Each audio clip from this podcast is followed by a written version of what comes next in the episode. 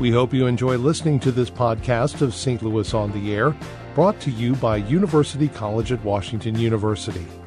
With undergraduate and graduate programs, part time, evening, and online. University College at Washington University, offering world class education within reach. Welcome to St. Louis on the Air. I'm Don Marsh. Oscar Wilde's comedic play, The Importance of Being Earnest, is billed as a trivial comedy for serious people. It was written in 1895 and is the next production of St. Louis's Insight Theater Company. The play has been around for almost a century and a quarter. Why has it endured and how well does it hold up today? We'll get some insight on that from actor comedian Ed Reggi, who is the director of this production. Also with us is actor Tom Murray, who plays the role of Lady Bracknell in the production. Tom, let's start right there. Lady Bracknell? Yes, indeed. Well, tell me about that. Well, it's it's uh, quite a plum for my career. Let's say that. Uh, the last two major productions of the show, both in London's West End and on Broadway, featured men playing the role of Lady Bracknell. So I'm excited to be able to carry on that tradition here in St. Louis. Well, it must be quite an interesting wardrobe for you. Oh, it is, and the, the actually the dresses are gorgeous. I uh, I put them on for the first time last night with the full wig and makeup and everything, and I thought, oh my God, I look like my mother. well, your mother was a very attractive lady. Oh, I, I would agree. Yes. Yeah. Ed, let me turn to you. How well does an 1895 Victorian comedy play in 2018? You know, I think it plays very well. Yeah. And the reason why I think it does is because I think there's a lot of uh, material that's contemporary that borrows from that Oscar Wilde frame. You know, I think the sensation in the last a decade of uh, you know a lot of the dramas and comedies of masterpiece theater, uh, you know, on PBS, you know, sort of the Downton Abbey, you know, that mm-hmm. entire Julian Fellowes, upstairs, downstairs. You know, does a very good uh, at borrowing that that wit and that cleverness. I mean, everything uh, that was said by uh, Lady Grantham, you know, uh, uh, Violet, is Oscar Wilde, almost lifted right from the pages. Well, this is comedy, and that's a little bit different than drama, and it's a different social time. Mm-hmm. I'm just wondering how, how, how you freshen that up, or if it needs to be fresh. I don't think it does. You know, in fact, uh, early on in the stages of rehearsal, you know, I told the cast that this is, you know, there are productions of Oscar Wilde's Importance of Being Earnest that are really radically updated. I mean, there was a production in New York that was done in, they moved it to the tw- 20s during the Prohibition. Uh, we, we, chose, I mean, not to do that. We mm. kept it really in its original form. Um, and we're playing the language. It's a language play. It is a comedy, but uh, it's not slapstick. It's not over the top. Um, we're not going for the gag jokes. Mm. The, you don't need to. Um, but I do think it plays because this idea of, at the core of this play, it's really about who are we in public versus who are we in private? Mm-hmm. And I think that speaks to today today's current feel of people that are in you know public are they the same? They are in private. Uh, well that's why reality tv plays so well. I it does. for for it does. it does. Tom can i just ask you to kind of give us a, a synopsized version of what the, the story is all about? Well it's really simple. There are two young couples and uh, in the classic tradition of romantic couples since the Romans and the Greeks. They want to get together and they want to have relationships, but there are all these barriers that keep them from doing that, including their class structure and their personalities, and of course their meddling elders, which would be me in this particular play. and it's uh, about how they overcome these barriers to find their own real personalities. I think it's great. You've been around for a while. Is it is it easier or harder to play something that was written 125 years ago uh, compared to something that's more modern?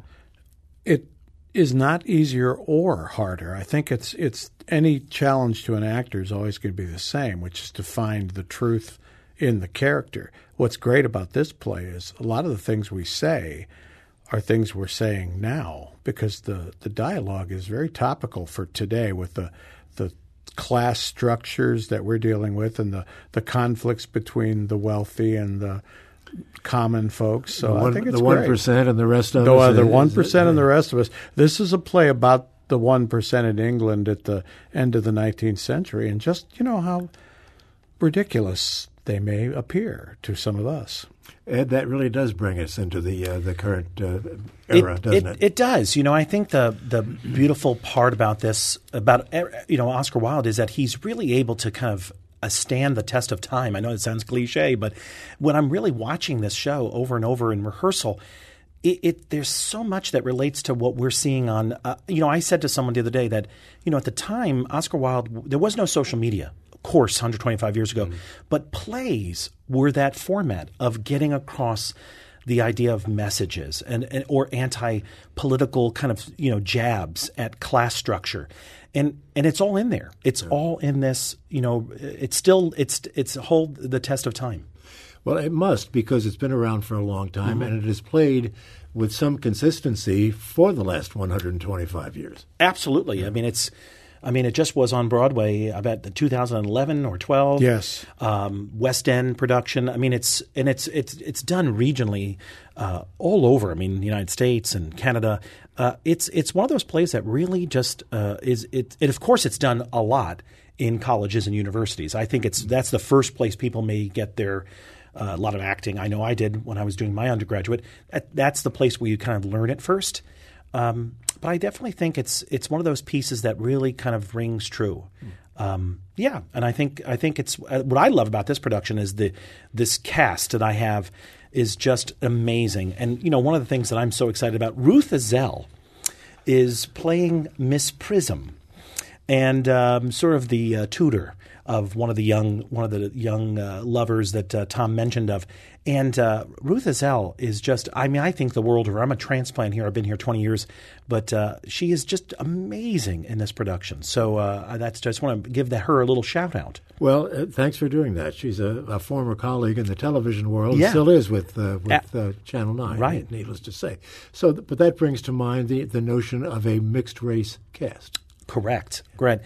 Uh, early on, uh, Maggie Ryan, artistic director and founder of Insight Theater, uh, you know, has always given that freedom and uh, and and latitude to really kind of stretch, uh, you know, w- casting abilities and.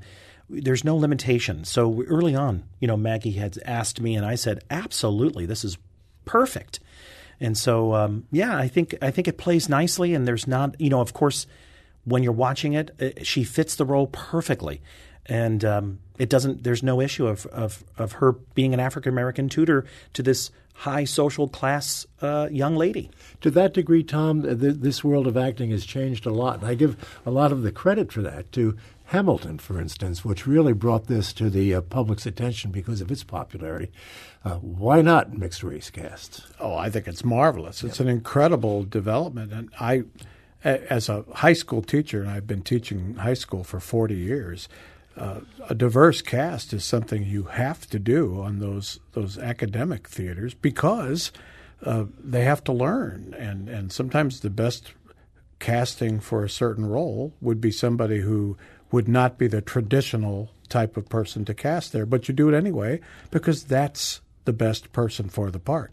And I think that's the way all theater should be. I wonder how well audiences are adjusting to that. I mean, do, do, do either of you have any sense of that? Uh, I don't think audiences care at all about who's playing the role as long as the role is being played as beautifully as Ruth is playing Miss Prism in our production and as beautifully as the actors on Broadway played in Hamilton, which was an incredible show. Yeah. Well, I, I, think also the part that I like about it, also as a, one that teaches acting in St. Louis, I like when my students tell me, you know, especially students that aren't all my non-white students say to me that they really saw themselves in that production, and they wouldn't mm-hmm. if we traditionally just cast the roles as they would be from 125 years ago. So, it, to me, that's the powerful part. They can come as an audience member and see themselves on stage. That's important. Which then gives them the desire to go pursue this, Correct. which I think is a great thing. Correct. On the other side of the coin, you read from time to time, and we've been reading lately about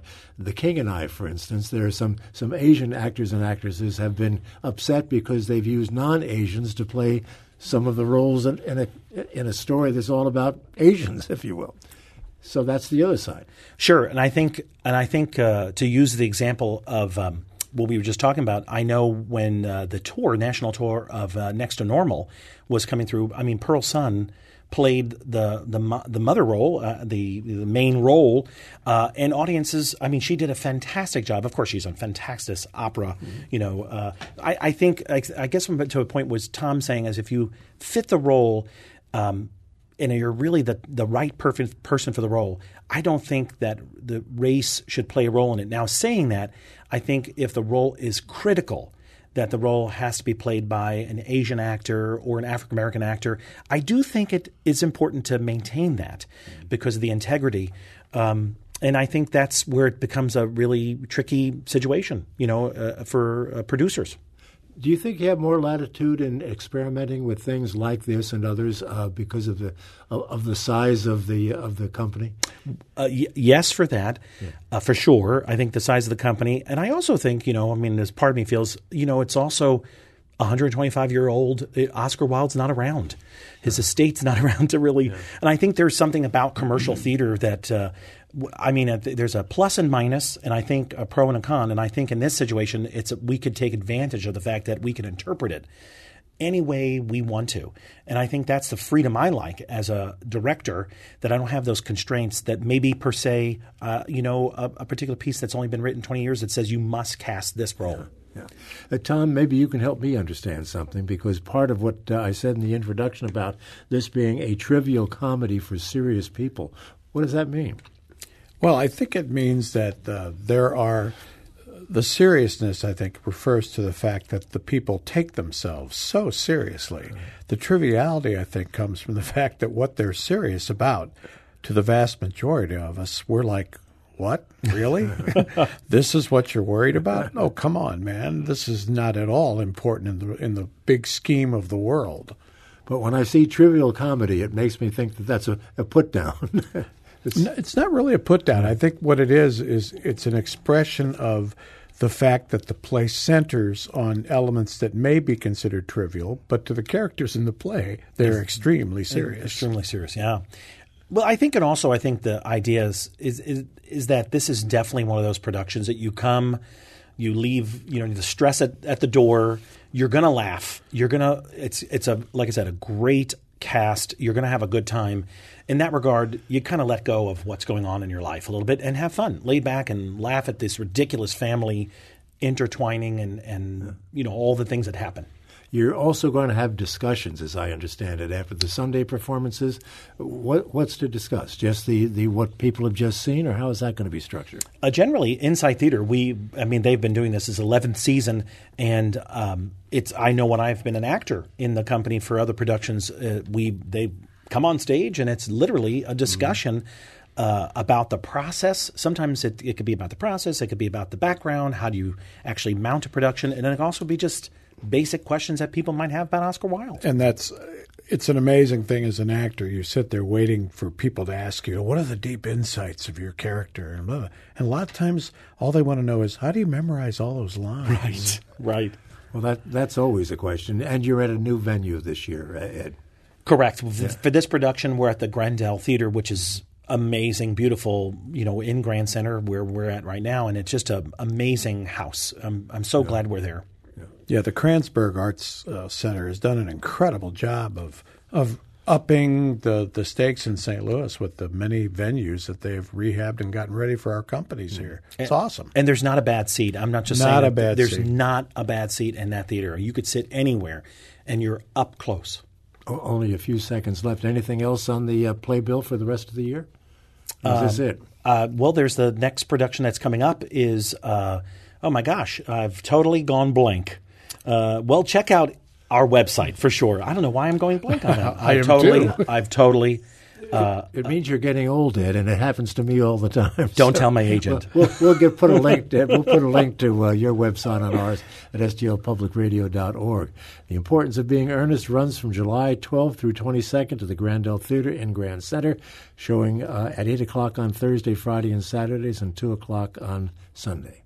Gentlemen, thanks so much for being with us. Ed Reggi, great to see you. And, uh, you know, break a leg, as they say. Thank Tom you. Murray, same to you. Hope you have a wonderful performance, and I'm sure you will. Thanks, Don. Thanks, gentlemen, for being with us. Archive versions of past St. Louis On the Air programs are available for download or podcast at stlpublicradio.org slash stlonair. St. Louis on the Air is a production of St. Louis Public Radio 90.7 KWMU. Thanks for listening. I'm Don Marsh.